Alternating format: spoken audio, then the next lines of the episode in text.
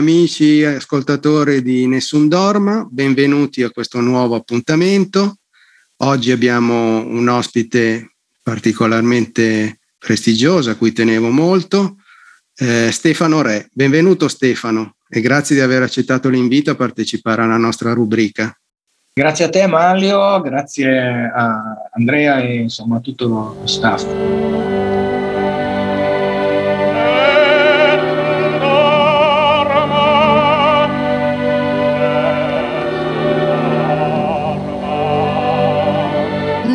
Dorma di Manlio Dorigo.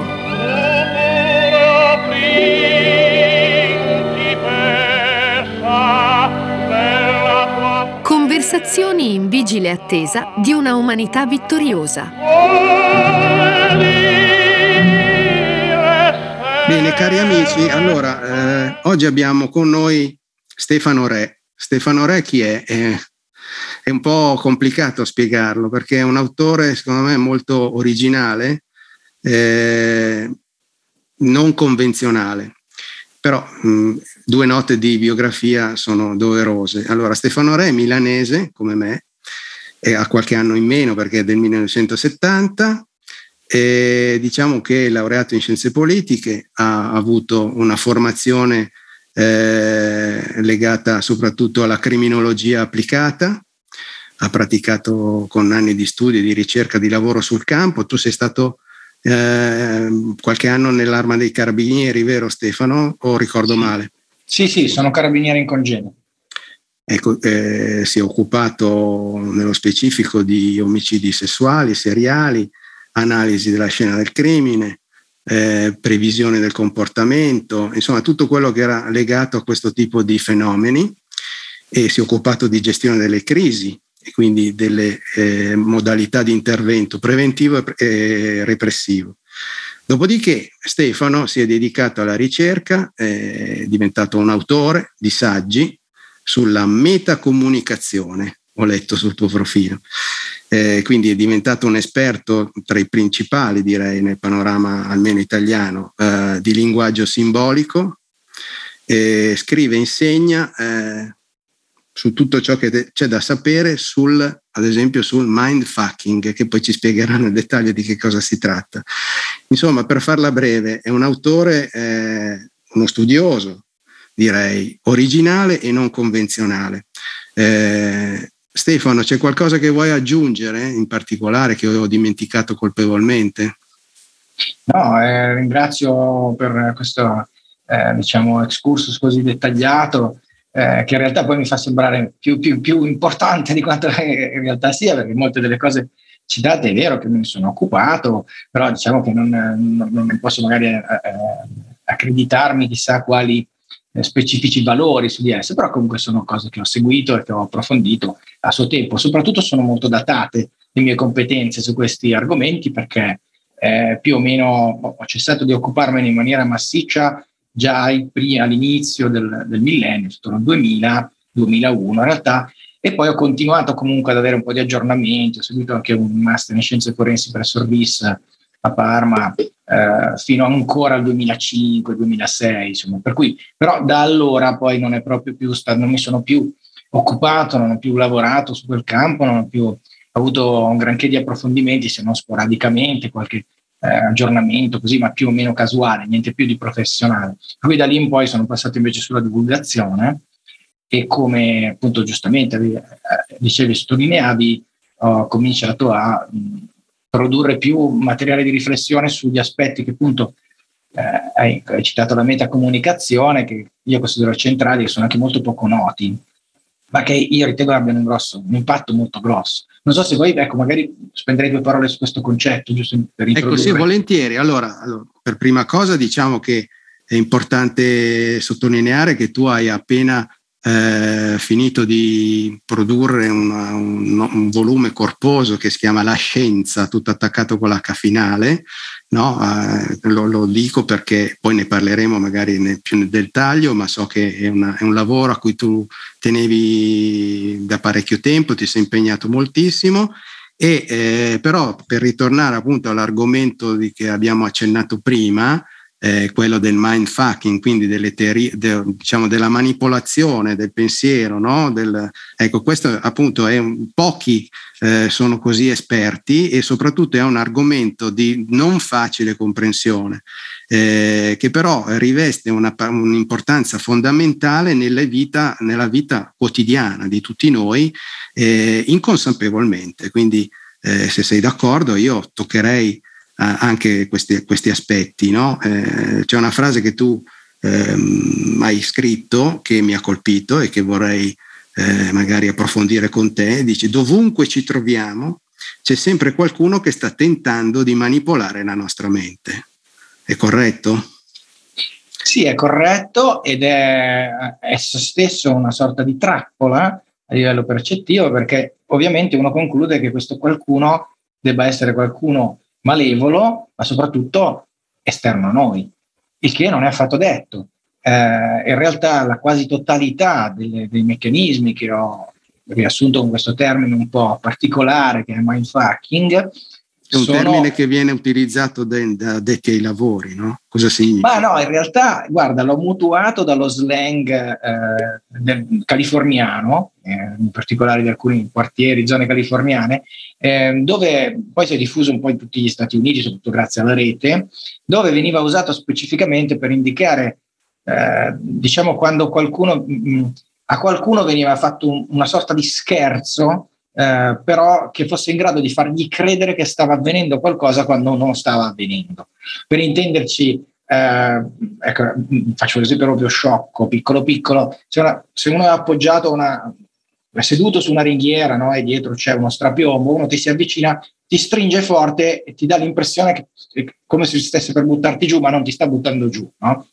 Se te lo fa alle spalle, poi ancora peggio, no? cioè, se, Ecco, quindi il fatto che il tuo cervello, sostanzialmente, perché è quello il concetto di base, elabori una costruzione su, su, sugli avvenimenti in corso che però eh, è falsata rispetto agli effettivi avvenimenti in corso. Questa è la prima lettura del livello di mindfucking. Poi a livello più profondo ancora è cercare di capire quello che fa il cervello, cioè perché e come il cervello di ogni singola persona, di ognuno di noi, disegna quella che poi noi chiamiamo realtà, quindi tutto il mondo attorno a noi gli assegna significati, pesi, importanze, e da lì quella che poi chiamiamo identità, cioè l'immagine che abbiamo di noi stessi. Questi, questa cosa, questo disegno avviene tramite dei processi, cioè proprio dei percorsi che sono studiati, studiabili, ripetibili e sono quelli di cui si occupa la metacomunicazione. Per cui il mondo che vediamo... Scusa Stefano, per chi non è eh, particolarmente dentro queste cose. La metacomunicazione che cos'è? Esatto, allora la metacomunicazione è una disciplina che eh, è stata sviluppata eh, diciamo in tempi relativamente recenti eh, dal greco meta vuol dire sopra a proposito di no? gerarchicamente superiore in termini strategici ma anche eh, che si riflette su diciamo no? La particella iniziale meta e comunicazione ovviamente ha a che fare col mondo della comunicazione in senso assoluto, per cui sia la comunicazione, per esempio, dei media a livello di massa, eccetera, sia la comunicazione interpersonale, eh, sia forme riflessive di comunicazione, in cui parli con te stesso, diciamo. Per cui ecco, la metacomunicazione cosa fa? Cerca di studiare, di analizzare eh, nell'ambito dello scambio comunicativo, di qualunque tipo sia, eh, quegli elementi che non sono visibili ma che hanno un ruolo fondamentale, tale da eh, dare una forma, un senso a tutto ciò che sta avvenendo. Di nuovo, qui posso fare qualche esempio semplice per cercare di introdurre il tema. Eh, noi siamo abituati a pensare che quello che diciamo consiste nel contenuto di ciò che diciamo. Quindi, per esempio, se io ti dico ciao, come va? Si pensa che il messaggio sia ciao, come va. In metacomunicazione una delle prime cose che con un certo sgomento si va a scoprire è che il messaggio reale non è quasi mai quello oggetto, tecnicamente si chiama oggetto, cioè il contenuto, ma è qualcosa di invisibile, inudibile che passa attraverso altri parametri, altri canali, che si chiamano tecnicamente metalivelli, ed è gerarchicamente superiore, per quello dicevo meta, dal greco significa anche gerarchicamente superiore. Cosa significa questo in soldoni? Che uno ti dice ciao, come va? ma il ciao come va viene completamente stravolto e oscurato a seconda di una serie di altri parametri che non sono inclusi nel messaggio stesso. Per esempio, chi è lui, chi sei tu, in che relazioni siete.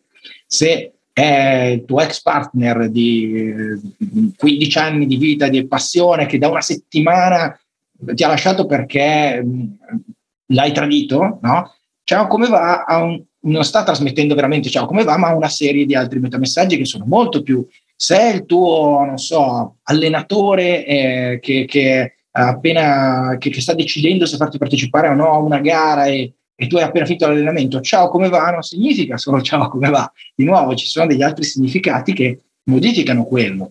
Se è un terrorista che ti sta puntando un mitra mentre tu sei uno ostaggio imbavagliato e ti dice ciao come va, di nuovo, eh, ecco che per cui noi siamo abituati a pensare che i messaggi siano quello che diciamo, ma non è quasi mai così i messaggi veri sono i metalivelli di cui che continuamente ognuno di noi, volendo, anche senza saperlo, inconsapevolmente trasmette, e sono quelli che poi determinano davvero tutto ciò che accade. Ecco, naturalmente è facilmente intuibile che questo tipo di, eh, di tecniche hanno delle implicazioni che oggi, in questa, in questa fase che storica che stiamo attraversando, sono, diciamo, vivono il, massimo il massimo dell'applicazione, no? perché siamo proprio immersi in una, in una direi in una bolla di, di, di metacomunicazione, di metasignificati, no? di, di manipolazione, di propaganda, quindi sono tutti diciamo, corollari che eh, attengono a questo tipo di, eh, di tecniche di comunicazione. Giusto? Sì, assolutamente sì. Uh, io ne sono entrato, diciamo, massicciamente in contatto proprio in ambito di criminologia applicata quando ho cominciato a occuparmi seriamente di tecniche di interrogatorio, dove uh, a, a, discapito dell'immagine un po' cinematografica in cui si pensa che la tecnica di interrogatorio consista nello strappare le unghie, cosa che avviene anche purtroppo, ma eh, diciamo che non è quello in realtà il dominio vero e proprio delle tecniche di interrogatorio, che è invece proprio tutto centrato sul capire come funziona il cervello umano e come il cervello umano reagisca a questo o quel tipo di stimolo, di induzione, eh, soprattutto inconscia, e non direttamente appunto a livello oggetto, cioè nella parte visibile dei messaggi che, che vengono, ma nel contorno. Per cui, giusto di nuovo, per dare qualche esempio che possa un po' far scattare delle, diciamo, delle connessioni chi ascolta e dargli un quadro. Tantissimo delle tecniche di interrogatorio consiste nei ritmi, nei tempi, nella, nell'illuminazione, nella, cioè elementi che uno può pensare così, che sono coreografici, non lo sono affatto, sono determinanti per ottenere attraverso anche la scelta dei vocaboli, la scelta dei temi, la scelta dei contenuti e le modalità di espressione. Sono tutte cose che mm, diciamo, uh, co- collaborano quando opportunamente orchestrate a far scattare dei meccanismi dentro il cervello delle persone che provocano altrettanti rimodulazioni della percezione di realtà e di identità e nel, nell'ambito delle tecniche di interrogatorio hanno una finalità ben specifica che è fare in modo che uno che è seduto lì e non ha nessun motivo di raccontarmi delle cose un po' che magari non vuole raccontare, invece poi dopo me le racconta. O perché gli è venuta voglia, o perché ne sente la necessità, o perché è un modo di liberarsi di tensioni che gli vado a creare. In ogni caso, cioè il concetto è che alla fine il suo cervello arrivi a decidere di fare quello che io voglio che faccia, no? Per cui nelle tecniche interrogatorio è questo l'obiettivo. Quando e le forme invece di comunicazione o comunque di, mh, mm, di chiam, tra virgolette, di concedemi il termine magari improprio, di persuasione eh, delle masse o comunque di influenza sull'opinione pubblica, no? eh, che è quello che forse in questo momento eh, caratterizza un po' i sistemi informativi, le nostre vite di tutti i giorni. Cioè, quali sono le tecniche o comunque eh, esiste un, un, metodo per difendersi da questo tipo di aggressione mentale, chiamiamola, concedemi il termine. Beh, allora mi hai fatto due o tre eh, domande che eh, eh sono richiederebbero una conferenza. Esatto, dovevo parlarne per 4-5 ore. Però diciamo cercando di essere sintetici e il più possibile comprensibili. Innanzitutto sì, le tecniche utilizzate sono queste, sì, è drammatico appunto vedere quando telegiornali, giornali, politici o altri eh, enti diciamo, di trasmissione di comunicazione usano queste tecniche, questi metodi che chi conosce bene riconosce con una certa facilità ehm, e, e l'effetto è effettivamente abbastanza, eh, ha un impatto molto notevole, lo stiamo poi vedendo anche nelle reazioni, nelle manifestazioni degli individui. eh, in termini statistici di massa. No? Eh, quanto alla, all'altra domanda che mi poni, che veramente questa è da 100 milioni di dollari, cioè co- come ci si difende da questa cosa? Allora, la, diciamo, la, la risposta più onesta è non si può. Eh, una risposta un po' più articolata è, eh, uno, conoscendo questi fenomeni, questi processi, li cominci a individuare, anche mentre avvengono. E questo già ti mette in una condizione molto diversa. Sì, avvengono, in te avvengono le reazioni perché sono inevitabili, alcune cose sui processi sono così e basta. È come pigiare un tasto che so, fa scattare una scintilla. Pigiano, la scintilla scatta. Però anziché tutto questo avvenire in background, quindi tu poi reagisci alla scintilla pensando che per esempio è una roba che hai pensato tu, se tu invece hai una certa consapevolezza su questi processi e li riconosci, percepisci l'effetto, ma lo puoi gestire. Ne puoi gestire gli esiti. Parli di sforzarsi di superare il contenuto del, no? e di eh, guardare al processo di formazione di questo contenuto, cioè per intenderci, perché mi dicono questa cosa, da dove arriva questa notizia, da chi proviene questa notizia. È corretta questa interpretazione? Sì, lo, diciamo, la, la descrizione che ne stai dando tu è già proiettata sul meccanismo esterno cioè appunto da dove arriva questa notizia, quindi devo andare a vedere, a valutare all'esterno, no? da chi arriva, tramite cosa, che cosa si porrà davvero come obiettivo. Questi sono tutti aspetti, ma questi secondo me vengono già dopo, cioè vengono quando uno ha già una certa esperienza interiore su, sui processi. Il primo passaggio, e questo quasi nessuno lo, come dire, eh, percorre con una metodicità e una serietà che invece sono essenziali, è proprio imparare su noi stessi per due motivi questo è fondamentale. Uno, perché se non hai la base di quello che sta avvenendo dentro di te, quello che vedi fuori è sempre solo una proiezione di ciò che sta avvenendo dentro di te. Quindi di fatto giochi con te stesso, ma non sai di farlo. Quindi sei prigioniero di questo meccanismo. Difatti, per inciso, tutti i meccanismi di persuasione non consistono nel fatto che uno arriva e ti fa simsalabim e ti convince di qualcosa, consiste nel fatto che ti fa, convin- ti auto, ti fa autoconvincere, cioè fa in modo che tu ci creda. Eh, non, è, non credi a lui, credi a te, perché sei sempre tu a definire cos'è il mondo, alla fine sei tu a guardare il mondo, non è un altro che lo guarda attraverso i tuoi occhi, nessuno può entrarti dentro e far vedere ai tuoi occhi quello che vuole lui, sono sempre i tuoi occhi a vederlo e il tuo cervello a definirlo. Quello che Quindi un processo di autoconsapevolezza, la, il primo passo. No? Quello è il primo step ed è essenziale e giusto per intenderci, è una cosa alla portata di tutti. Cioè, uno dice, ah, questo qua, criminologia, eh, tecnica interrogatorio, scrive i libri, farà i corsi, vado lì, diventi... No, cioè, può anche esserci, uno legge un libro, magari gli viene uno spunto, va a un corso, approfondisce delle robe, ma il punto essenziale è far palestra su noi stessi. Per esempio, far porsi delle domande che raramente ci si pongono, che, che raramente poniamo a noi stessi le, le, poniamo più facilmente fuori, come appunto dicevi tu prima, ma raramente a noi, cioè non tanto cosa vuole quello là, ma cosa voglio io? Perché sono qui? Perché sto facendo quello che sto facendo in questo preciso momento? No? Molto raramente ce lo chiediamo. Noi facciamo cose seguendo percorsi che non abbiamo deciso o che abbiamo deciso senza sapere di aver deciso, sulla base di spinte, meccanismi, processi che sono sempre dentro di noi e neanche fuori, ma di cui non sappiamo niente. E ubbidiamo a questa roba. Allora il vero meccanismo di persuasione, la vera capacità di persuasione, quella che adesso stiamo subendo anche come massa, consiste proprio nell'aver studiato questi meccanismi, la ripetizione statistica di questi meccanismi e nel pigiare quei tasti in modo che ciascuno di noi, senza saperlo, si auto-ipnotizzi e si autoconvinca a fare esattamente quello che qualcuno vuole. Quindi non è che ci impongono da fuori no, questa cosa, ce la fanno nascere da dentro. Come? Sfruttando questi, queste cose che sono dentro di noi. Guarda, sono le stesse che ci sono nelle tecniche di interrogatorio. Un elemento tipico è la regressione. Imporre la regressione, indurre la regressione nell'individuo e ne, si può fare benissimo, lo stanno facendo nelle masse, nei gruppi. Perché? Perché è un processo. Cosa intendi regressione? Allora, la regressione è una categoria psicologica, diciamo, un, un meccanismo mentale psicologico per cui, allora, nel, nel dettaglio psicologico funziona così uh, la mente lavora per stadi, a seconda, stadi che possono essere molto distinti tra loro, quando avevi 5 anni avevi una visione del mondo, quando ne hai 45 ne hai una completamente diversa, e, e sono tutti, eh, mh, hanno una, una linea temporale, cioè a uno segue un altro, segue un altro, segue un altro. questi eh, funzionano proprio per farti avere stabilità. Cioè tu appunto a 45 anni, come anche a 5, hai un'idea di dove è il mondo, dove è l'alto, il basso, quali sono le cose importanti, da dove arrivano. No? Ogni volta che adotti un nuovo modello, quello vecchio non è che scompare, resta archiviato.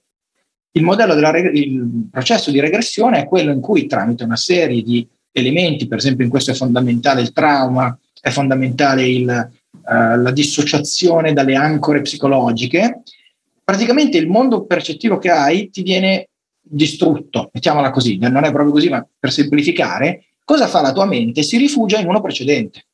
Questo è il modello di regressione.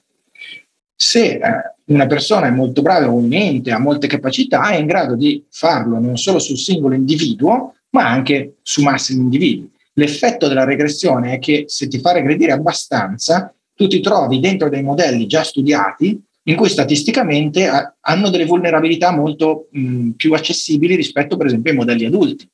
Per cui la regressione tecnicamente è proprio a uno stadio infantile.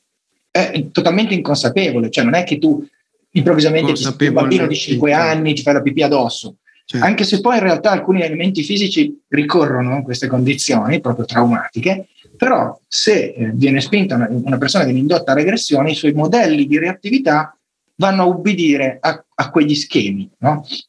Quindi molto... mi pare di capire, Stefano, scusa se ti interrompo, che questo processo di cons- autoconsapevolezza, cioè di, di, di, di no, consapevolezza vera e propria del, della, proprio, della, propria esistenza, del proprio sentire nel mondo, sia necessario per in qualche modo riappropriarsi della propria vita, del proprio destino.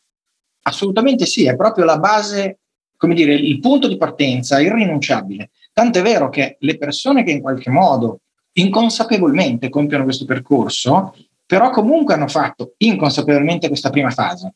Cioè anche se non l'hanno strutturata, non l'hanno messa a fuoco, non hanno fatto un piano organizzativo e non si sono detti oh, mi sono riappropriato dei miei processi percettivi, magari neanche sanno cos'è un processo percettivo, però tutti coloro che raggiungono una certa profondità evolutiva e una certa capacità di gestire queste situazioni è perché almeno inconsciamente hanno fatto parte di questo percorso.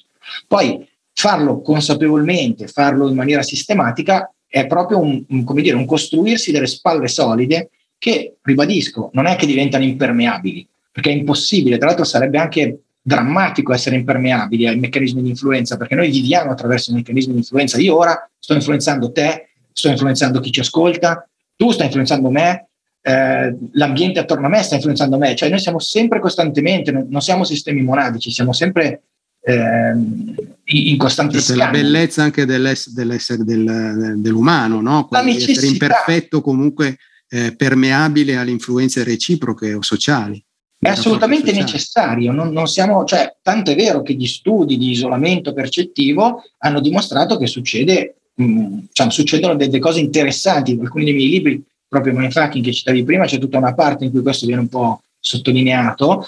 Eh, gli studi, appunto, in particolare relativi al programma McAltra, avevano eh, cioè per un certo periodo eh, si erano concentrati su questo, sull'isolamento percettivo. Non so se qualcuno magari avrà visto un film eh, che si chiama Stati di allucinazione, Altered States, eh, insomma, di parecchi anni fa che parlava proprio di studi reali che sono avvenuti, pur qui raccontati in maniera romanzata, no? Eh, per cui un, un, tipico studio di quel tipo lì, magari qualcuno l'idea l'ha vista rappresentata appunto cinematograficamente nella fiction, è quella di queste vasche eh, oscurate in cui un soggetto a cui venivano chiusi tutti i sensi, gli occhi, rendeva impossibile sentire suoni dall'esterno, quindi eh, acusticamente limitati, eccetera, e poi venivano messi in sospensione in modo da non avere neanche la sensazione tattile o della, o della gravità e lasciati lì per un tot di ore. Ed è molto interessante ciò che succedeva, parlo degli studi reali, eh, non parlo delle, delle, delle, delle torture della fiction, no? Però ecco, negli studi reali quello che succedeva era che il cervello comincia ad andare in iperattività per compensare la carenza di input dall'esterno, perché noi adesso, anche in questo istante, io, te, stiamo ricevendo miliardi di input attraverso i nostri sensi che il nostro cervello riceve ma non processa perché sennò andrebbe in tilt, no? però li sta ricevendo, quindi in qualche modo è assuefatto a questo costante flusso da cui trae gli elementi, secondo i parametri appunto che dicevo prima un po' particolari, per costruire il dato di realtà. Se tu lo lo chiudi dentro questa scatola in cui questi input scompaiono comunque. È come fosse un, un, blackout cognitivo praticamente. Quello che succede è che il cervello li crea, li elabora lui, li inventa lui.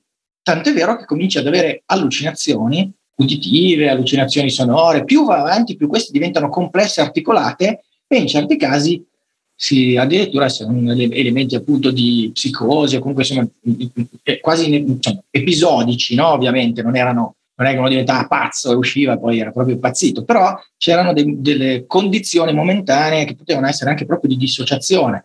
Una di quelle più semplici e meno grave e più diffusa, per esempio, era il completo perdere il senso del tempo, per cui poi mh, un tempo enorme veniva vissuto come una cosa rapidissima, oppure un tempo, lenti- un tempo molto, molto, eh, molto corto invece sembrava eh, durare ore o giorni. Quando uno usciva ti dava queste descrizioni che erano tutte sballate, no?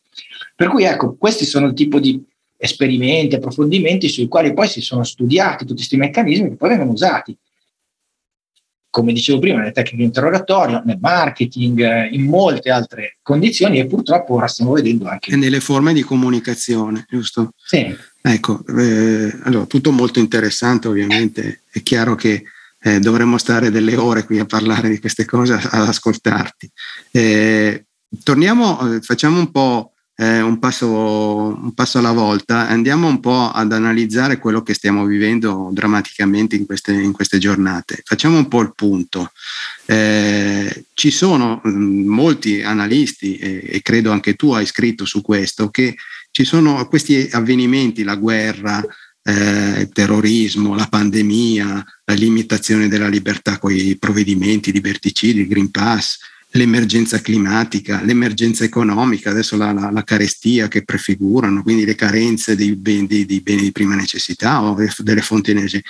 Cioè, tutte queste cose sono collegate tra loro.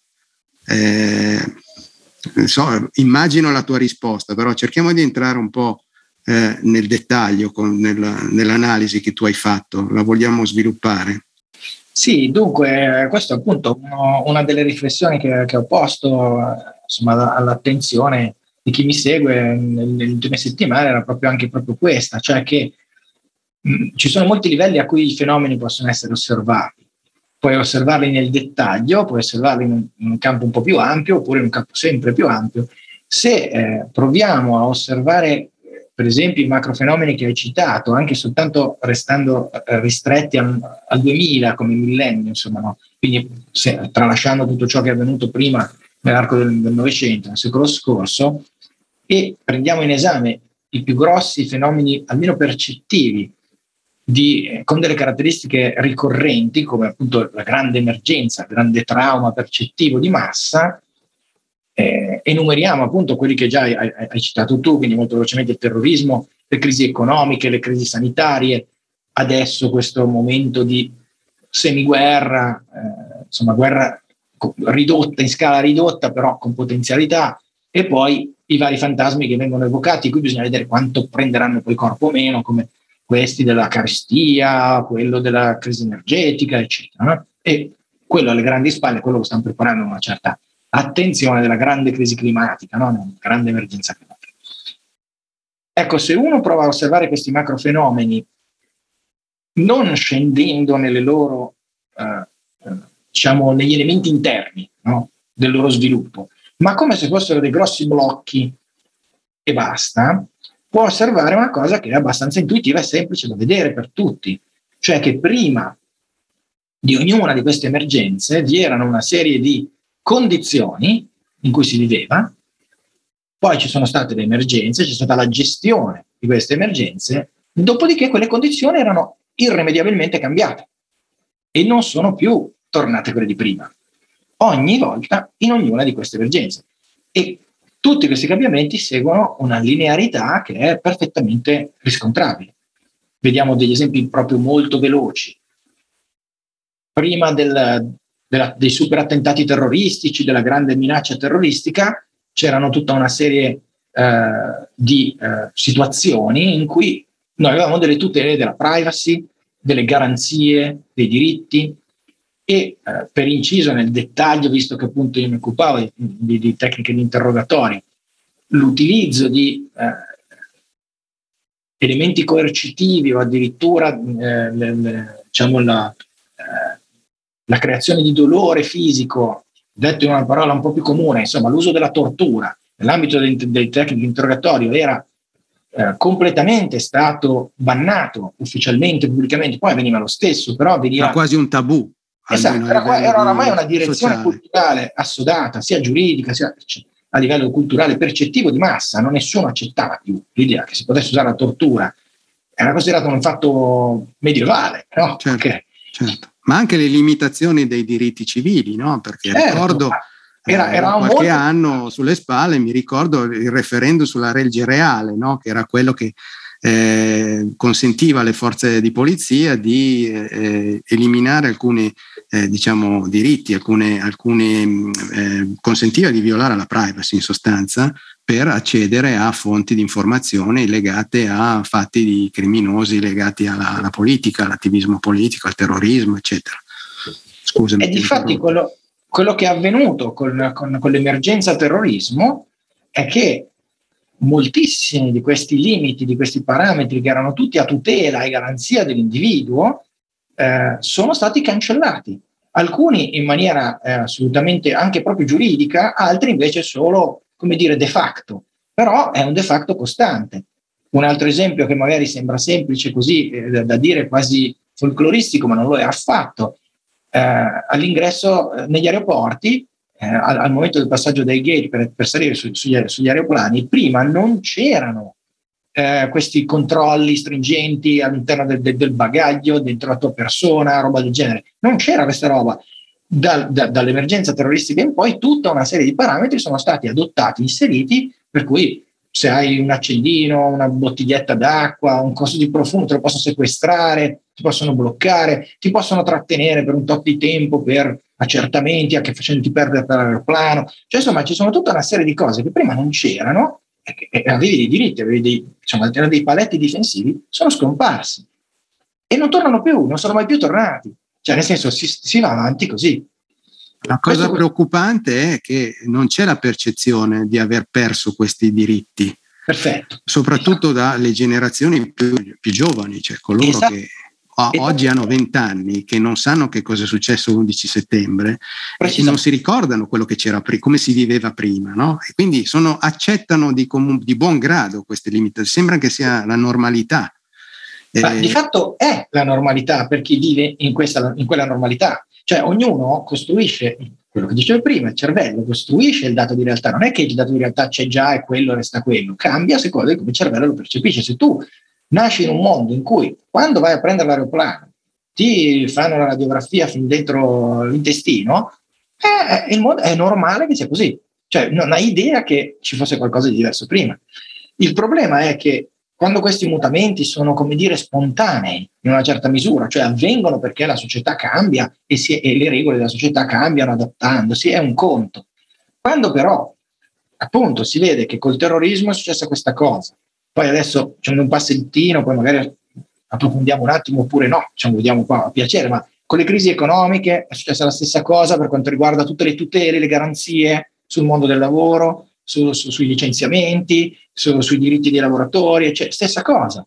Crisi economiche, signore e signori, tutti questi diritti dobbiamo farli saltare e ciao, non tornano più. Non è che uno dice, vabbè, superiamo l'emergenza, ci riassettiamo, poi dobbiamo studiare uno sviluppo economico che permetta di far tornare tutti i diritti. No, basta, dimenticati. Quindi è, cosa... è un, un, vero e proprio processo, un'agenda di emergenze che si susseguono nei diversi aspetti no? della, della, della, vita, del, de, della società e che però eh, poi eh, scalfiscono tutta questa serie di diritti o comunque di abitudini anche a cui eravamo consolidate fino a un certo punto e che poi una volta smantellate no, non ritornano più indietro. Precisamente. E questo forse la, eh, chiaramente chi si rende conto di questo, di questo, processo, di quello che sta accadendo, evidentemente è molto preoccupato. Ecco perché siamo forse qui riuniti a parlarne o comunque ci sono tutti questi, questi movimenti, queste, questo movimento di opinione, non solo, che si oppone a questa deriva, no? perché si rende conto che una volta che tu perdi qualcosa, poi recuperarla è molto difficile e soprattutto che non c'è nessuno che arriverà no? il salvatore non arriverà a restituirti quello che hai perso tanto più che molti invece sono, accettano di buon grado queste limitazioni. Questa è la cosa, no? è un po' il cortocircuito eh, stiamo, che stiamo vivendo un po' tutti quanti, no? Su questo ci sarebbe molto da dire, giusto cercando di finire il, il, il, dettaglio del percorso, così anche chi ci ascolta comincia ad avere il quadro più completo. No? Abbiamo detto del terrorismo, abbiamo detto delle crisi economiche, con le crisi sanitarie, con le emergenze sanitarie è successo esattamente la stessa cosa e eh, senza stare a scendere nei dettagli, tutti ne, abbiamo avuto fisicamente esperienza, no? i nostri diritti sono stati improvvisamente limitati in maniera estrema per fronteggiare l'emergenza, esattamente come il terrorismo, esattamente come la crisi economica. E di nuovo adesso al teorico concludersi di questa emergenza, però i diritti non tornano, perché comunque tutto l'impianto emergenziale resta lì prontissimo a riscattare ogni volta che suona un telefono e qualcuno ti dice guarda che siamo di nuovo in emergenza, boom, allora certo salteranno di nuovo tutti i diritti. Questo cosa implica? Che i diritti non ci sono più, sono diventati permessi, cioè delle concessioni che l'autorità ti lascia a tempo, tra l'altro appunto con un tesserino, con, eh, con, con, con, il cosiddetto marchio verde di lasciare passare quel cavolo che è, che, che di fatto ti dice, vabbè, per adesso puoi farle le cose, poi vediamo, poi ne riparliamo, no? Per un po' di tempo te le faccio fare. Questi non sono più diritti, è proprio la scomparsa tecnica dei diritti. E adesso, come accennavi tu, si annunciano tutta una serie di altre emergenze importantissime a cui bisognerà far fronte, alcune delle quali hanno già prodotto degli effetti pazzeschi, ma proprio pazzeschi. Se già non era folle quello che è successo con, con, con le restrizioni eh, sanitarie, ma io non ho capito come questa notizia sia potuta passare quasi inosservata.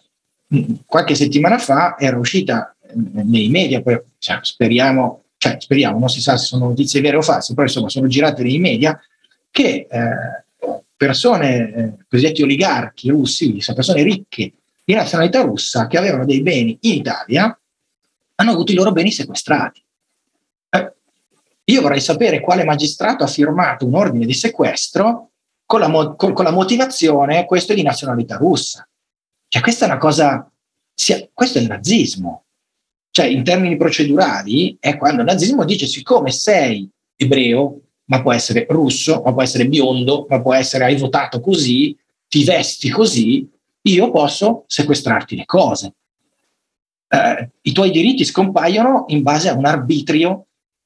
Qui non, cioè, proprio se già negli esempi che facevamo prima lo Stato di diritto è stato di volta in volta mutilato, modificato, qui viene cancellato cioè scompare proprio completamente. Stiamo entrando, a, stiamo passando dallo stato di diritto allo stato delle concessioni, no? cioè dove ti vengono concesse delle, delle cose, delle attività no? che non sono più un diritto, ma vengono attribuite a volta per volta a seconda dei frangenti, a seconda delle emergenze e soprattutto quello che conta senza eh, che eh, diciamo, le rappresentanze eh, istitu- preposte a questo, le istituzioni, eh, no? Dove, cioè il Parlamento, tanto per, fare, per entrare un po' nel dettaglio, eh, non hanno voce in capitolo perché vengono assunte da eh, poche persone, spesso non sono nemmeno state scelte da, da, dal popolo e che si ritrovano nella cabina di regia, come si usa dire adesso, non c'è neanche più il gabinetto dei ministri, ma c'era la, la cabina di regia costituita non si sa da chi, sa, in base a quali titoli, no? eh, per cooptazione, per, eh, per fantomatiche competenze, eh, e che però incidono pesantemente nella vita di ognuno di noi. Insomma. È evidente, è evidente che tutto l'impianto della struttura democratica che si basava sul concetto di sovranità che appartiene al popolo, che si esprime no, eh, eleggendo delle persone e indicando delle linee, no, accettando delle linee che poi dovrebbero essere perseguite da, da questa elite da politica di rappresentanza, poi in realtà è lo stravolgimento più totale, per cui eh, non importa cosa voti, come voti, perché tanto poi dopo lassù si fa comunque quello che si vuole fare, anche l'esatto contrario di quello che tu hai espresso, e tra l'altro, come hai appena sottolineato, demolendo anche i riferimenti strutturali. Quindi, appunto, non, cioè, una volta c'era il, il, governo che aveva un potere esecutivo molto limitato, poi c'era il Parlamento che doveva legiferare, no? eccetera, poi c'era la magistratura che doveva controllare la legittimità di, questi, di tutte queste cose, Adesso c'è un governo che fa tutto, fa le leggi, se ne frega se anche i magistrati eh, dicono che, che, le sue leggi sono illecite, non gliene importa niente, va avanti a farle, le, le fa applicare, ma tra l'altro un governo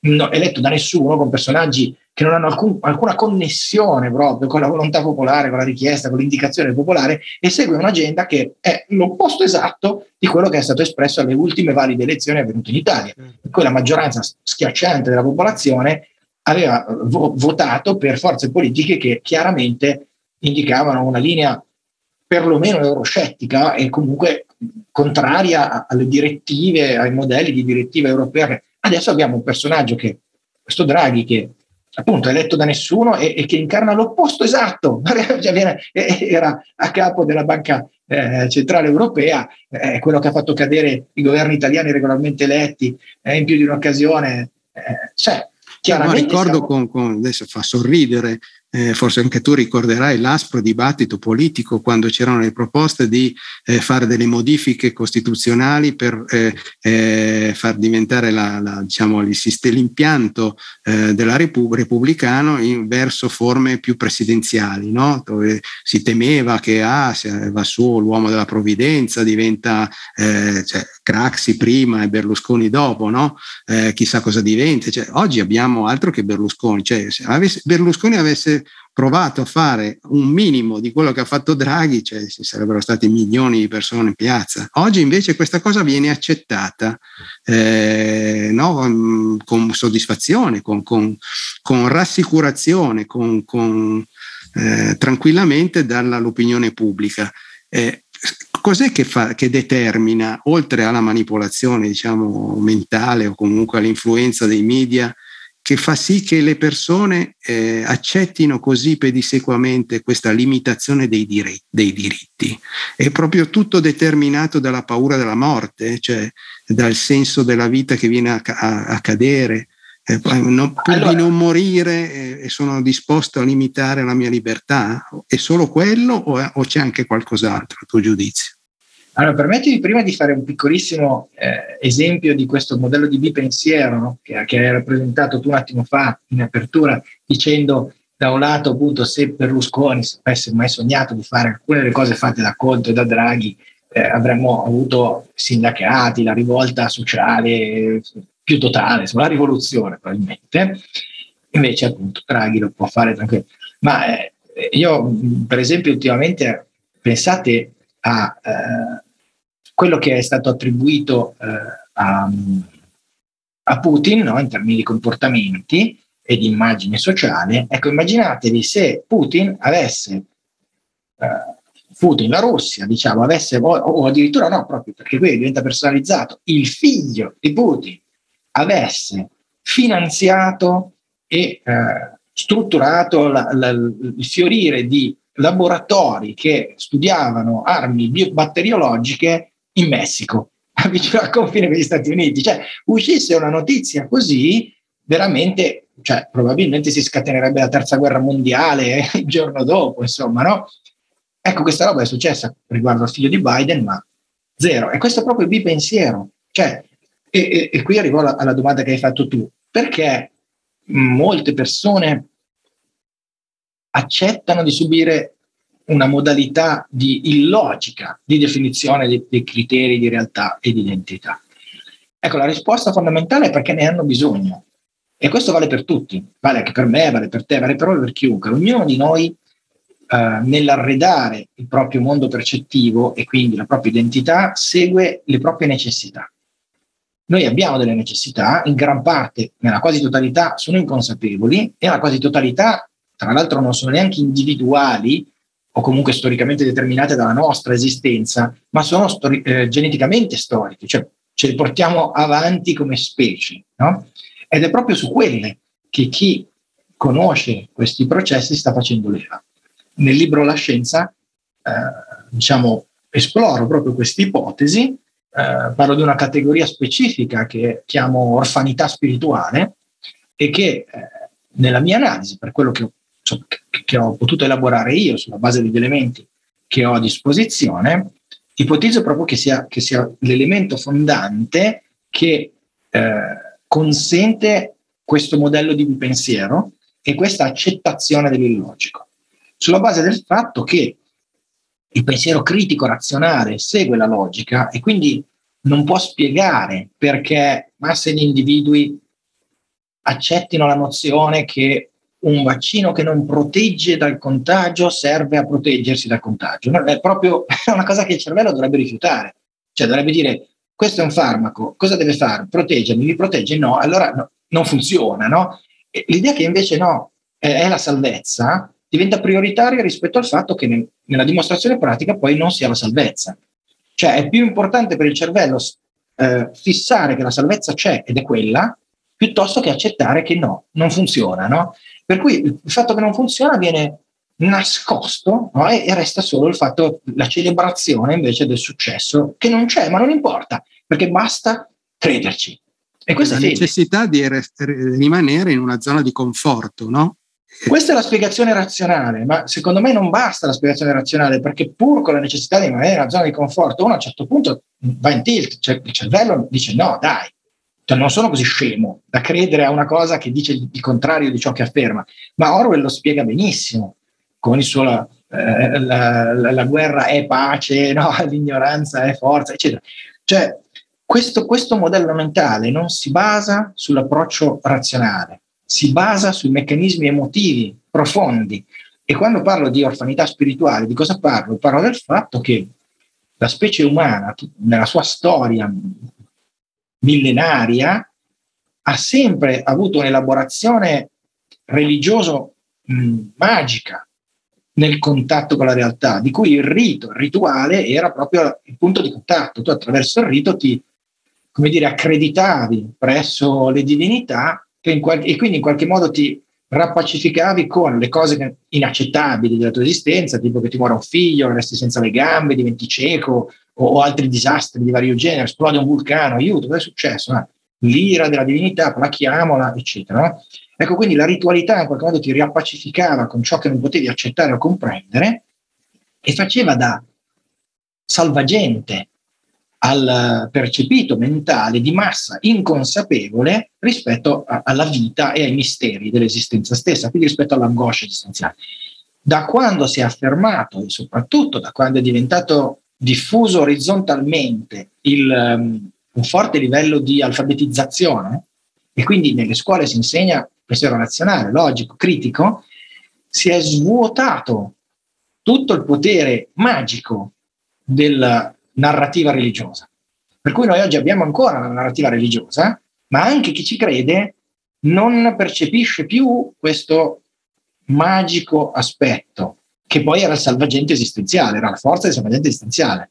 Tant'è che anche oggi un cattolico, se tu lo fermi, un cristiano cattolico convinto, e gli dici, ascolta, ma quindi davvero c'era Gesù seduto, qualcuno gli ha messo lì due pezzi di pane e un pesciolino e mezzo, ha fatto simsalabim, sono diventati 640.000? Anche il cattolico convinto ti risponde no, è, un, è una metafora, è un simbolo. Ma queste sono categorie scientifiche.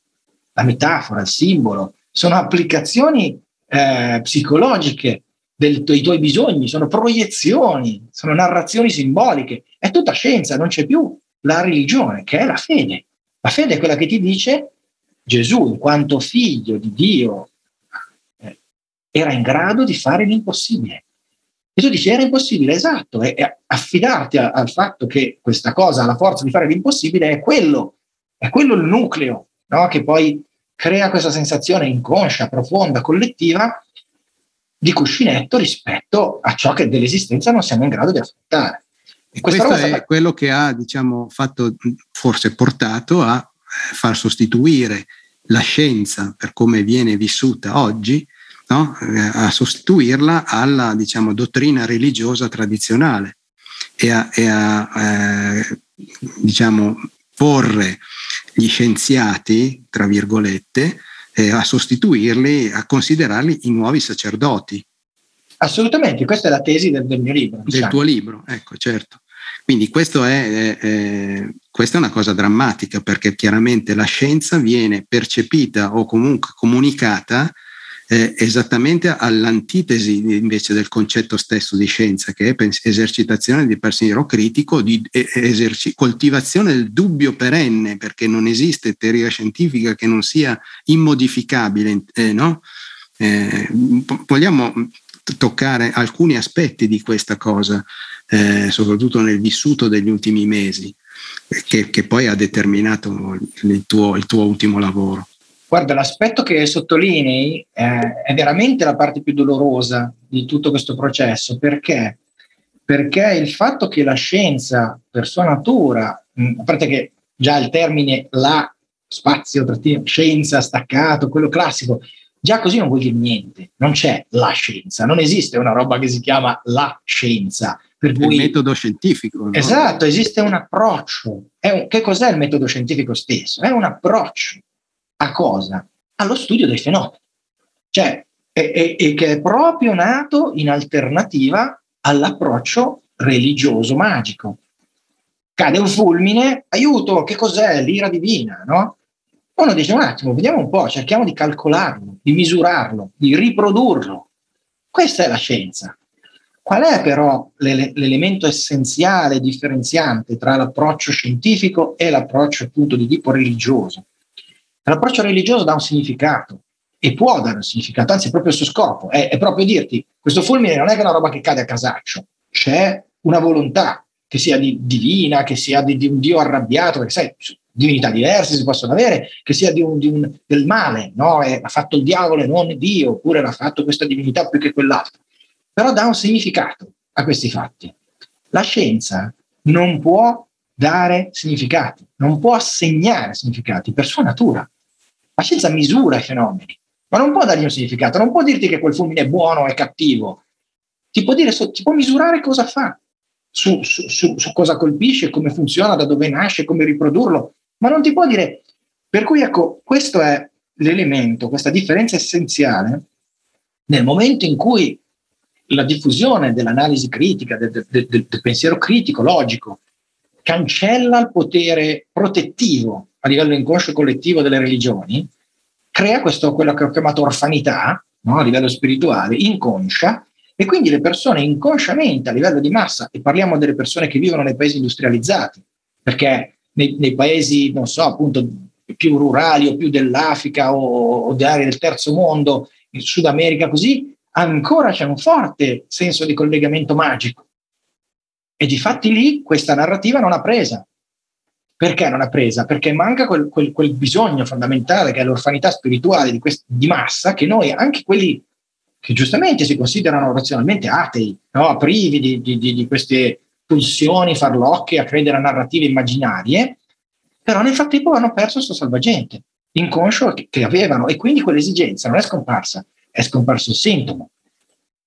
Cioè credo fermamente, ciecamente eh, religiosamente a un teorema indimostrabile, indimostrato, basato su una sensazione o su un sogno o su una narrativa appunto di parola divina. No? Questo è il sintomo, ma dietro c'è la causa, di cui questa cosa era manifestazione concreta. La causa era proprio salvaguardarti dall'angoscia esistenziale.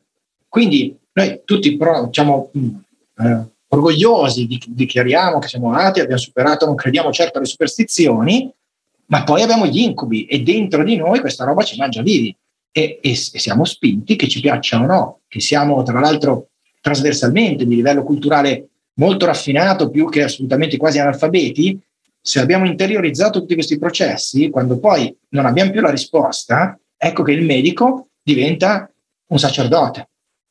Dai poteri magici, taumaturgici, tu ci vai dicendo mia mamma ha un tumore, salvala, no? ti faccio una, eh, ti, ti, do dei soldi, eh, che cosa sono? I soldi sono il sacrificio, no? cioè, eh, una volta sgozzavano il, il, il, il vitello grasso no? ti offrivano quello alla divinità, adesso eh, attraverso sacerdote alla divinità, che in questo caso è la scienza, tu offri quello che hai da offrire, i soldi, il tuo tempo, le tue cose, e in cambio vuoi la magia, vuoi che la morte venga sconfitta, che, che la paura venga allontanata. Ecco, tutto questo è un fenomeno, un macro fenomeno sociale, per come lo vedo io, che era già in atto da, da molto tempo, da quando si è diffuso il pensiero logico nazionale, da quando è cominciata l'alfabetizzazione di massa. E quindi c'era già, ma è stato individuato da chi ha gli strumenti per analizzarlo, come quelli che sto proponendo io oggi, ed è stato sfruttato e adesso viene sfruttato in maniera attentissima. Cioè si toccano proprio gli elementi chiave simbolici nella comunicazione, nei messaggi di massa, attraverso i telegiornali, i giornali, e viene fatto in maniera proprio scientifica, questo sì, chirurgica, per far cosa? Per mettere in moto quei meccanismi mentali di cui accennavamo all'inizio di questa chiacchierata, tipo la regressione, è l'unico che ho citato, questo ce ne sono tanti, che servono proprio a cosa fare? A fare sì che le persone boom, vadano verso questa o quella conclusione. Ecco, c'è un altro aspetto che tu avevi, che hai scritto, non mi sembra di aver letto da qualche parte, che questa, eh, questo processo che, stiamo, che, ci sta portando a questa situazione eh, di percezione della realtà, in sostanza, eh, crea anche una semplificazione eh, nel senso che eh, per le, perso- le, persone accettano più facilmente o comunque sono inserite in un procedimento logico che eh, le porta a vedere il mondo in, in, versione manichea, cioè il bene e il male, no? e quindi attribuire eh, sempre la colpa al di fuori della propria sfera, cercare di individuare sempre un nemico o un colpevole. Questa è una forma di semplificazione, di autoassoluzione, anche con- autoconsolatoria se vogliamo, no? Eh, sì. Anche questo ha a che fare molto con, il livello di appunto consapevolezza dei processi. Come prima accennavamo, Perfino in eh. coloro che si rendono conto che questo processo che, sta, che stanno vivendo è una limitazione delle proprie libertà, no? viene, però viene accettata consapevolmente perché si riconosce comunque un nemico esterno e quindi si è portati ad accettare questa cosa in funzione, della, del, diciamo, della, della, in funzione difensiva, no? un, come metodo di difesa. Assolutamente, questo è il modo in cui noi rafforziamo il modello di identità cioè avere l'altro e eh, combattere l'altro è un modo di rafforzare, giustificare, dare spazio e solidità al nostro modello di identità. E di nuovo, quello, quando, quando prima mi chiedevi come ci si difende no, dalla manipolazione, ecco, questo è un modello di manipolazione molto profondo, molto anche poi visibile, no? perché poi al telegiornale ti dicono ti fanno vedere la foto ti dicono vedi quello è pazzo, quello è, sta uccidendo i bambini, no? chiaramente tu provi rancore verso questa roba, provi disprezzo, no? Però in maniera più sottile, se uno ha modo di analizzare i propri processi, si accorge di quali corde stanno toccando dentro di lui per far andare, per far emergere questa cosa, per portarla in quella direzione. No? Quindi per rendersene conto, assumere consapevolezza di questi processi, ti permette per prima cosa di affrontare una cosa che è faticosa, qui evolvere è sempre faticoso, nessuno eh, può fare sconti a riguardo, è che è cominciare a rendersi conto che quello che odi e disprezzi fuori in realtà ha a che fare con eh, eh, elementi non, non, non, risolti tuoi, interni. Noi non siamo abituati a guardarci dentro, addirittura abbiamo, nella nostra società abbiamo creato lo psicologo, che è quello che ti deve fare la lavatrice mentale che tu non vuoi farti. No? cioè, è, è veramente, è, come dire, demoralizzante. No? Nel senso Speriamo che, che, gli amici psicologi e psicanalisti che ci ascoltano non se ne abbiano male, non c'è niente di no, personale. No, no, ma lo, lo dico senza alcuna, eh, come Intento dire, polemico. Certo. Credine nei confronti della categoria o, o voler... Eh, eh, svolgono una funzione che la nostra società è evidentemente eletto a funzione necessaria, che è quella di ripulire eh, almeno eh, le, le, emergenze più grosse da parte del nostro inconscio, più dolorose che ci troviamo a affrontare, però anziché un percorso individuale di crescita del sé, come eh, eh nelle tradizioni eh, de, de, de, di tutto, delle filosofie, della storia dell'uomo, noi abbiamo creato la figura di supporto, cioè quello che ti, ti fa la lavatrice delle angosce del cervello, perlomeno di quelle che emergono ti, ti fa in modo di, che riesci un po' a tappartele, però col supporto, capito? Col, con l'insegnante di supporto, come se fossimo tutti persone che non ce la fanno da soli, insomma. E questo fa parte proprio del disegno più generale, del modello di identità che la nostra società ci va a costruire attorno, perché noi viviamo in, in appartamenti, case, dove c'è un impianto elettrico che non sappiamo come funziona, eh, degli elettrodomestici non, non, non conosci- di cui non conosciamo le parti, i meccanismi, non sappiamo aggiustare, eh, riceviamo input che non conosciamo, elaboriamo secondo processi che non conosciamo, c'è sempre l'esperto di turno a cui rivolgersi per sapere cosa sta succedendo fuori di noi, in Ucraina, dentro il mio cervello, nel mio inconscio, nei miei incubi, dallo psicologo e cerco di spiegare da lui. Questo è un meccanismo totale di deresponsabilizzazione, cancellare la responsabilità individuale sulla propria esistenza, che poi trova anche la sua coerente formalizzazione giuridica e sociale. Non devi decidere tu come curarti, te lo diciamo noi. Non devi decidere pensa la, lo scienziato, insomma. Non devi decidere tu fare. come mangiare, te lo diciamo noi. Non devi decidere tu se, se, come funziona il mondo, che senso ha, te lo diciamo noi. Tu devi solo accendere la TV o guardare sul tuo sito di controinformazione preferita, non cambia, non è che prendere a noleggio pezzi già fatti, metterti dietro le spalle e dire ah, questa l'abbiamo risolta, andiamo alla prossima. E quindi siamo ritornati, caro Stefano, al punto di partenza. Quindi è un lavoro che noi dobbiamo eh, fare su noi stessi, quindi è un processo eh, difficile, come tu giustamente hai detto, doloroso a, a tratti, eh, ma che è indispensabile perché se no eh, cadiamo nel, in un circolo vizioso. No? Quindi paradossalmente, come tu adesso hai sfiorato il tema, anche coloro che si oppongono a questo sistema rischiano di entrare nello stesso eh, vortice, no? cioè di affidare sempre a qualche oracolo, a qualche persona, a qualche, qualcuno eh, la, il proprio destino senza aver eh, maturato dentro di sé la consapevolezza di aver, eh, diciamo, di, di aver preso in mano proprio, la propria vita, la propria libertà.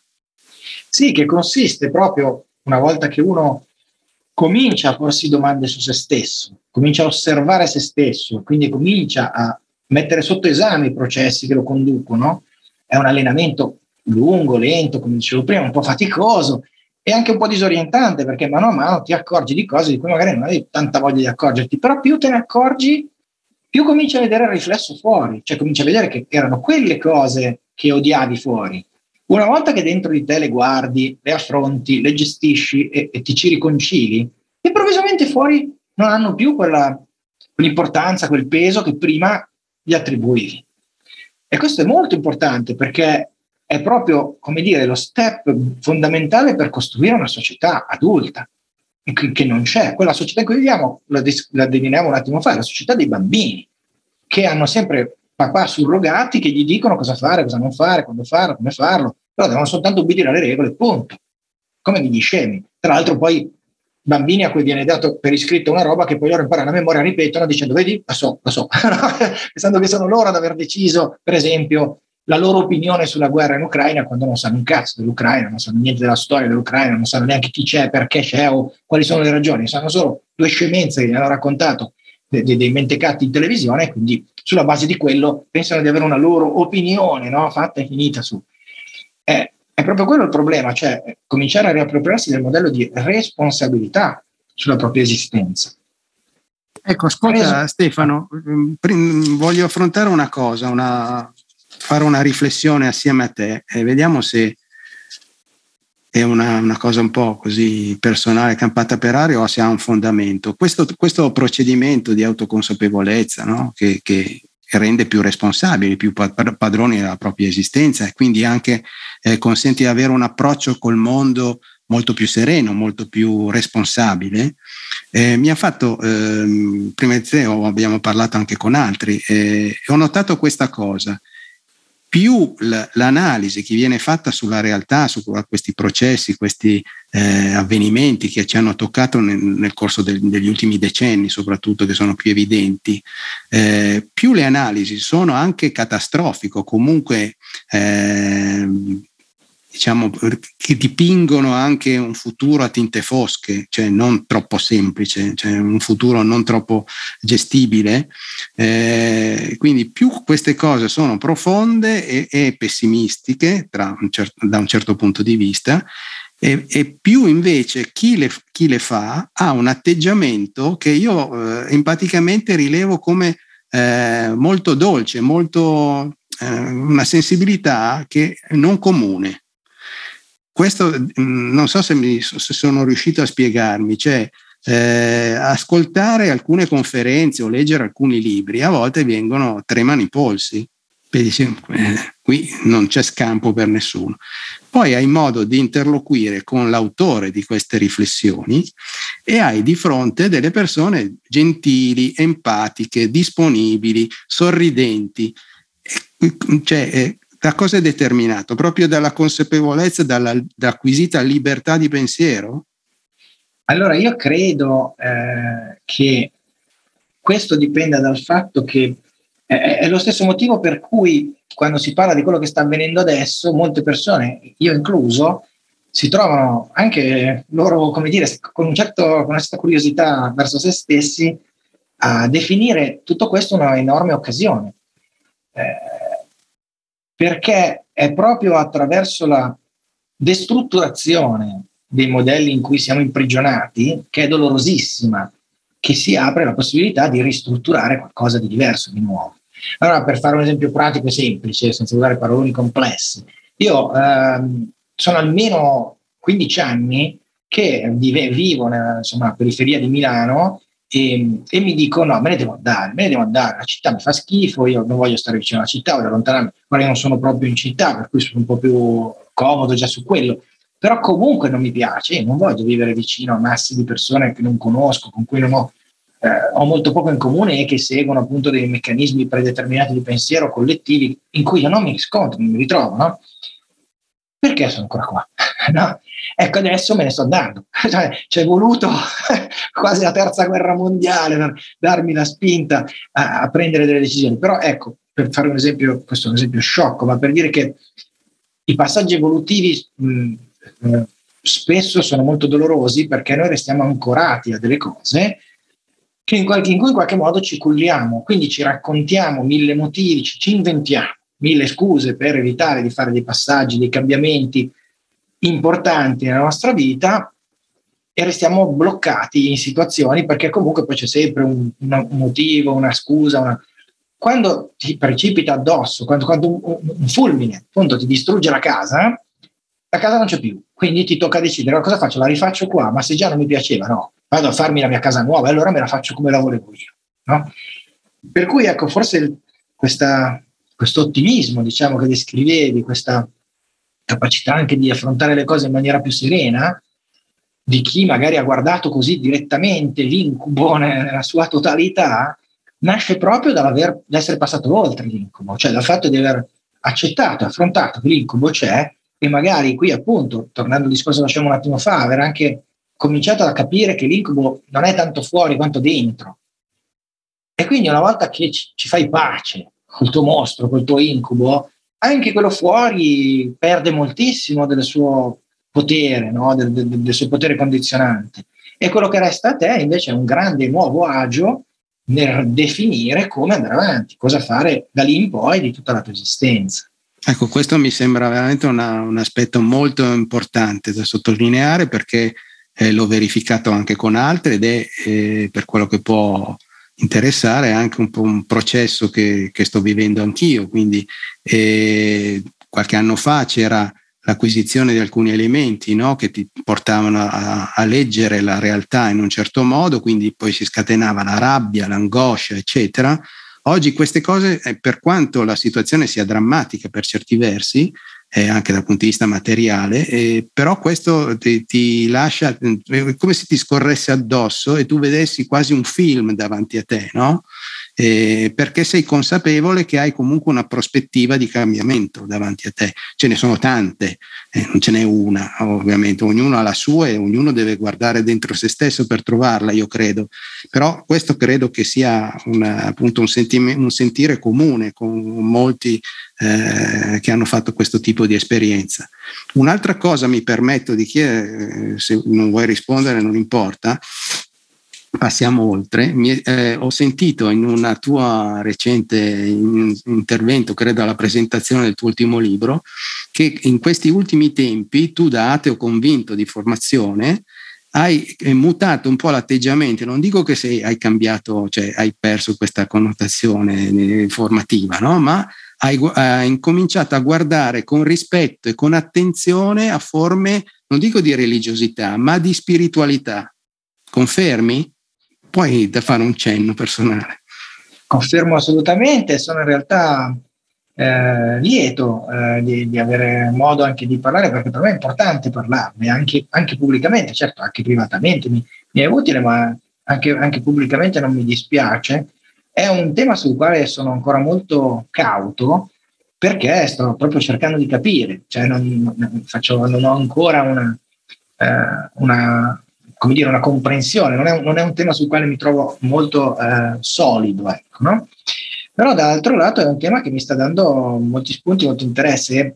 Eh, rispetto a quello che hai detto, più che cioè, ehm, diciamo, uh, osservare dal, mm, tu hai detto provare rispetto e, e interesse, come se fosse una cosa esterna, in realtà è più una roba interna, cioè è proprio nata, eh, come dicevo prima, no? io cerco di allenarmi da, da una vita ormai a cercare di, di, capire che cosa si muove dentro di me e quindi perché faccio quello che faccio, dico quello che dico, provo quello che provo. No? E devo dire che nell'arco degli ultimissimi anni, cioè due anni, diciamo, più o meno da quando è iniziata questa situazione pandemica, mettiamola così, di spaesamento. Di... Sì, forse un pochino prima, però diciamo che comunque quello sicuramente ha avuto un grosso effetto. In me è cominciato, mi sono cominciato ad accorgere di avere delle, so, faccio un po' fatica a trovare le parole giuste, ma diciamo dei desideri, delle, eh, delle immagini eh, che sono molto vicine appunto a quelle eh, di, di, un mondo di spiritualità, l'idea per esempio di... Stavo seriamente valutando la possibilità di andare a stare per un po', almeno magari permanentemente, anche se in un monastero, cioè in una condizione di riflessione profonda in cui smetto anche di già sono un po' staccato dal chiasso, no? io non, non, ho più la tv da tantissimi anni, non leggo i giornali, mi arriva però sono in contatto con la rete che comunque fa chiasso, arriva tanta roba, no? interessante, fa parte del flusso, vivi. però a volte mi domando invece se non fosse anche magari un tempo e utile eh, rinchiudersi un po' invece in un aspetto più contenuto. Eh, e queste ecco, sono delle cose che prima non c'erano in me, adesso ci sono, le sto cercando di comprendere, sto cercando di capire da dove arrivano, come, dove mi portano, che cosa mi indicano, no? però vanno un po' in quella direzione. E un altro elemento, io sono sempre stato, lo dicevi prima, un atto convinto eh, di formazione, hai detto tu, eh, proprio di autoformazione di nuovo, io mi sono, mi sono proprio scritto delle cose specifiche, degli approfondimenti su, sulla figura di Giuda, su, su, su, su, elementi della Bibbia, quindi caratteristiche di Dio, quindi in particolare sul cattolicesimo, che è comunque la religione in cui sono cresciuto, visto che vivo in Italia, la mia famiglia era cattolica, ma comunque l'ambiente intriso no, di, questa, di, questo tipo di percezione, e gli ho fatto una guerra spietata. Sono proprio uno di quelli, uno di quelli diciamo chiaro, rompicoglioni per, per, i credenti, perché quando si trova davanti un credente e si andava su quel tema, io cominciavo a fargli le pulci, a, sca- a scassare le, le, scatole su sta roba. Tanto che mi ricordo una volta una, una, una ragazza, un'amica del liceo, dopo due ore di dialogo serrato, si ferma, mi guarda e mi fa: Ma perché mi vuoi togliere una roba di cui io ho bisogno? mi ha dato una, una mazzata in testa, mi sono reso conto chiaramente, per esempio, che era un mio bisogno rompere le scatole, no?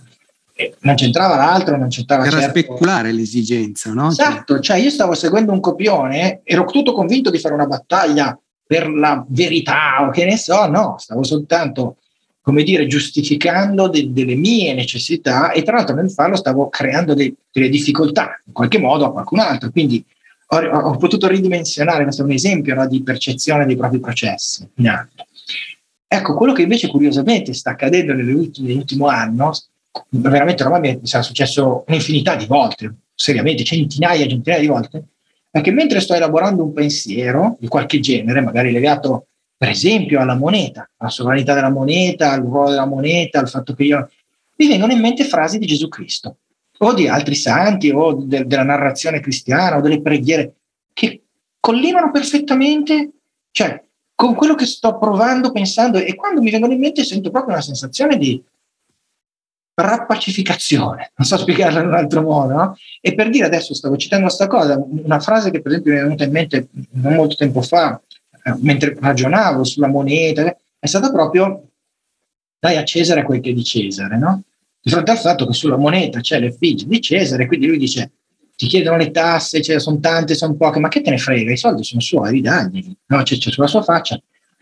Ecco, io veramente ho avuto un flash su questo perché dico è la stessa cosa che percepisco io, tant- fortissima, sui soldi che stiamo usando adesso, che poi adesso renderanno illegali il, il contante, però ancora c'è il contante, ci sono ancora questi foglietti di carta colorati, no?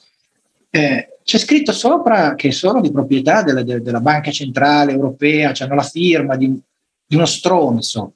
A questo punto cosa ce ne fa? Perché io devo usarli per scambiare quello che ho di valore, che può essere un mio pensiero oppure può essere un mio atto, una, so, magari lavorare il legno e ti do una roba e, e, quindi per scambiare con te o magari frutto del tuo lavoro, dei pomodori che hai coltivato, noi per scambiarci dobbiamo usare eh, roba di proprietà di uno stronzo. Ma perché? Ma ridiamogliela, ci dicono c'è il debito, cioè tieniteli questi soldi, vattene via, che stai lontano da me, lasciami andare verso qualcos'altro, no? Ecco, paradossalmente la frase di, di Gesù Cristo su questa cosa qua per me è illuminante. Eh, sì, perché in qualche modo racchiude tutto e, e, mi trovo io da persona che ha fatto tutta una vita a demolire no, il messaggio, a improvvisamente percepirne, questo è importante per me, non l'aspetto razionale logico no, del messaggio, perché fino a lì c'ero già arrivato che il cristianesimo, per esempio, alla fine cosa diceva? Cerca di vivere bene, non far danni, non, non, far, non creare non fare agli altri, altri. che non vuoi che eh, e così anche tu vivrai meglio e questo è un messaggio che solo un imbecille non comprende non apprezza no? indipendentemente da qualsiasi posizione spirituale o religiosa. Invece adesso no riesco proprio a percepire il valore spirituale l'energia spirituale di queste parole di queste e questo per me è una cosa totalmente nuova che mi, da un lato mi spiazza dall'altro come dicevo mi dà una gran sensazione di pace e di forza può darsi che mi stia rimbambendo, eh? non so, non credo proprio Stefano, anzi eh, ti ringrazio molto per esserti aperto in maniera molto eh, così trasparente, senza veli, eh, che è un po' lo scopo di queste conversazioni, cioè quella di andare al di là eh, del, dell'attività professionale o comunque di, di comunicazione delle persone che eh, vengono, accettano di venire, ma quella di tirare fuori un po' anche gli aspetti più eh, nascosti, più, più personali, no? e quindi ti ringrazio molto di queste, eh, di queste riflessioni, eh, che sono comuni anche a persone come me, eh, che hanno più o meno avuto lo stesso tuo percorso formativo, eh, che hanno um, lavorato per demolire alcune eh, costruzioni no? culturali imposte e poi alla fine, dopo certi procedimenti logici o comunque elaborazioni personali riconsiderano alcuni aspetti eh, che fino a quel momento erano stati un po' accantonati o negletti o comunque contestati, diciamo così. Senti, vorrei chiudere dopo ti lascio andare perché sei già eh, stato fin troppo disponibile con noi. Eh, vorrei fare un richiamo mh, anche a un'attività più pratica, insomma, sociale, eh, che sono le manifestazioni, le varie, i vari eventi. Ecco, ti si vede raramente in piazza, comunque le, um, questo è determinato da che cosa? Da sfiducia, da riservatezza, dal, dal poco desiderio di apparire, Eppure mi sembra che tu abbia dichiarato che chiunque si dà da fare comunque si mobilita, si attiva, eh, merita sostegno e rispetto. Sì, allora confermo eh, diciamo, quello che, ho, che, hai appena detto, è una cosa che ho ribadito tante volte e credo fermamente, cioè che veramente chiunque, qualunque forza in questo momento eh, stia lottando contro questa deriva eh, non solo antidemocratica, ma sotto certi aspetti io la considero antiumana e più in generale sicuramente eh, contraria a qualsiasi autonomia individuale, a qualsiasi modello di, di, libertà, di esistenza, di diritto, di garanzia, va sostenuta in tutti i modi in cui ciascuno di noi si sente ed è in grado di. Questo è un invito che faccio sempre, soprattutto rispetto al fatto che della molteplicità no? De, delle, eh, delle forme in cui il dissenso si sta articolando, per cui ci sono partiti, movimenti, gruppi spesso anche un po' in polemica, magari o, o su cui nascono polemiche o screzi interne. Ecco, io in tutti i modi in cui mi è possibile cerco di abbassare, di mm, lisciare questo tipo di asperità e di creare invece ponti, collegamenti, possibilità di collaborazione, perché veramente credo che questa sia la strada, o comunque sia un elemento molto importante della strada eh, verso un futuro migliore. Um, motivo per cui io eh, personalmente non sono così tanto presente nelle piazze e nelle manifestazioni, soprattutto negli ultimi mesi, è che lo sono stato in maniera abbastanza massiccia eh, all'inizio delle contestazioni per l'obbligo vaccinale, ma parliamo ancora del 2017-2018, cioè quando fu introdotto solo per i bambini. Dalla Lorenzini, sì. E soprattutto già da lì eh, cominciai a fare una critica pubblica, aperta, la feci proprio nelle piazze, quando andavo a parlare davanti a insomma, serie manifestazioni, ricordo Bologna, se non vorrei sbagliare, ma mi sembra fosse settembre 2018, c'erano eh, 15.000, 20.000 persone insomma in quella piazza. E, e, feci proprio il discorso che poi ho ripetuto varie volte a Torino, a Roma, in altre occasioni, che è quello che, in cui dicevo che è vero, manifestare eh, è importante sotto tanti profili, dà un segnale che ci siamo, eh, ci fa sentire anche a noi stessi che ci siamo, che siamo tanti, che siamo decisi, però poi rischia anche di diventare una ritualità che si spegne su se stessa, per due motivi. Primo perché le manifestazioni di piazza eh, nel secolo scorso avevano importanza perché i media le riportavano e quindi facevano presente, soprattutto se erano continuative e massicce, che vi era un, una, una, opinione pubblica, una parte importante dell'opinione pubblica che non era affatto disposta ad accettare certe situazioni o che lottava attivamente per cambiarle. E questo è sempre stato valido ed è stata la chiave di volta di tutte le forme di protesta di massa pubblica pensiamo ai diritti dei neri in America, pensiamo al voto alle donne, pensiamo a, ai sindacati, insomma, tutte le lotte no, ai diritti sul lavoro sono state, diciamo, hanno avuto importanza e successo nelle manifestazioni di piazza perché erano rappresentate dai media. Perché i media dicevano anche oggi sono in piazza, anche oggi sono tantissimi, li intervistiamo. Poi ovviamente c'è sempre stato il media più critico, quello, più, eh, quello che faceva spalla, quello che cercava di stare in mezzo, eccetera. No? Quindi un po' di manipolazione c'è sempre stata. Oggi però viviamo una situazione completamente diversa in cui, un'epoca completamente diversa, in cui il messaggio mass mediatico eh, ha dei padroni e viene completamente condizionato al punto che manifestazioni costanti, numerosissime, presentissime per tempi lunghissimi. Sto pensando non tanto alla situazione italiana, in cui comunque abbiamo esempi, si pensi a Pesaro, ma, ma pensate ai gilet, ai gilet eh, gialli francesi, che sono andati avanti un anno e mezzo, tutte le settimane, in, in decine di migliaia, a volte centinaia di migliaia, eh, a radunarsi non solo nelle grandi città, ma anche in giro per tutta la Francia, e non facevano manifestazioni particolarmente tranquille, cioè erano anche molto agitati, c'erano scontri, c'erano stati feriti, mutilati. Cioè, la stampa se ne è semplicemente dimenticata, cioè ha deciso che basta, di questo non si parla più e non ne ha più parlato, se non in maniera sporadica, quasi come una cosettina folcloristica. Ecco, questo ti fa capire che il potere di controllo e di decisione del, ciò che esiste o non esiste eh, in termini mediatici è talmente forte e in questo momento talmente allineato a una linea, una capacità narrativa unica, da svuotare del 90% l'efficacia di manifestazioni pubbliche. Quindi questo è il primo elemento che rende le manifestazioni pubbliche, a mio parere, non dico controproducenti, ma comunque insomma eh, le mutila. No? Dall'altro lato c'è un altro aspetto che riguarda noi ed è che se uno fa uno sforzo, perché fa uno sforzo per andare fisicamente, partecipare eh, a una manifestazione, spostarsi, restare lì, sia uno che va a parlare, sia uno anche solo nella folla, no? Vive tutto questo con un meccanismo catartico del tipo ho fatto il mio dovere, no? Dopodiché torna a casa. Ma se il tuo dovere viene annullato nel suo impatto dalla cancellazione mediatica, tu hai la sensazione di aver fatto il tuo dovere, quindi non senti più l'urgenza di fare altro no? in quel momento, perché ce l'ho già fatto, sono già andato. No? In realtà l'impatto è stato cancellato, diventa un circolo vizioso in cui noi manifestiamo per noi stessi. Allora ecco che ho cominciato a dire un attimo, forse dobbiamo pensare a qualcos'altro. Quindi anche tu sei convinto che la vera battaglia, cioè la battaglia cruciale sia quella eh, dell'informazione? Allora, se devo, io, io, qual è la vera battaglia? L'abbiamo già detto prima, è quella dentro di noi. Io sono convintissimo di questo. Senza quella possiamo fare quel cavolo che vogliamo, non si va da nessuna parte.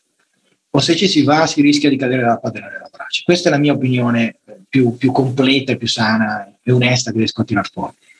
Quando poi si parla di, dei passi concreti, delle attività, delle strategie, parliamo in termini reali, diciamo, di strategie di operatività per modificare questa situazione, lì secondo me quello che conta è avere il buon senso di analizzare il dato di realtà e di porsi delle domande su cosa si vuole ottenere. Perché, di nuovo, come ho detto prima, io sostengo e, e spingo a sostenere tutte le forme di lotta, ma non sono cieco rispetto a quelli che io, per esempio, un modello chiamo scenari di vittoria, che secondo me sono una cosa sempre necessaria. Cioè uno deve sempre mettere in conto qual è l'obiettivo a cui miro con quello che sto facendo, sto davvero andando in quella direzione? Perché se l'obiettivo a cui miro è la grande Norimberga per uh, giust- mettere sotto processo i colpevoli di una strage mondiale, del controllo mediatico, eccetera, devo anche capire se uh, un partito, un movimento che può raggiungere delle percentuali eh, molto piccole di, di, di, consenso in questa legge elettorale, in questo contesto sociale, sempre che mai ci facciano votare, possa essere lo strumento per arrivare lì. Allora, se uno con molto eh, diciamo, spirito di realtà dice: no, un attimo, magari non posso arrivare lì, però posso fare delle cose e so quali sono, so dove sto puntando ed è realistico e quello mi permette di... Allora certo che diventa qualcosa in cui vale la pena investire. Quello che secondo me non va fatto è lasciarsi accecare dall'obiettivo finale pensando di andare là e poi usare tante risorse per fare delle cose che non ti stanno portando là. Magari stanno ti portandoti a qualcos'altro. Questo lo vedi di nuovo nel, nel, perché dico che è così importante capire il piccolo dentro di noi? Quando per esempio ti infervori per una discussione, no? E sei convinto nella tua testa di stare andando verso un obiettivo, ma non stai andando a quell'obiettivo. Per esempio, quando litighi con una persona convinta che, faccio l'esempio attuale, Putin sia cattivissimo, abbia invaso l'Ucraina perché gli girava stamattina, si è svegliato così, no? E magari passi due ore a de- dirgli dettagli storici, motivi, le cose geopolitiche complesse, no? E questo ti risponde, ah, sei solo un putiniano maledetto, no? Tu ti rendi conto che qual era il tuo obiettivo? Cioè, ti rendi conto, se fai un attimo di analisi, ti domandi perché sto parlando con questa persona? Qual è il mio obiettivo?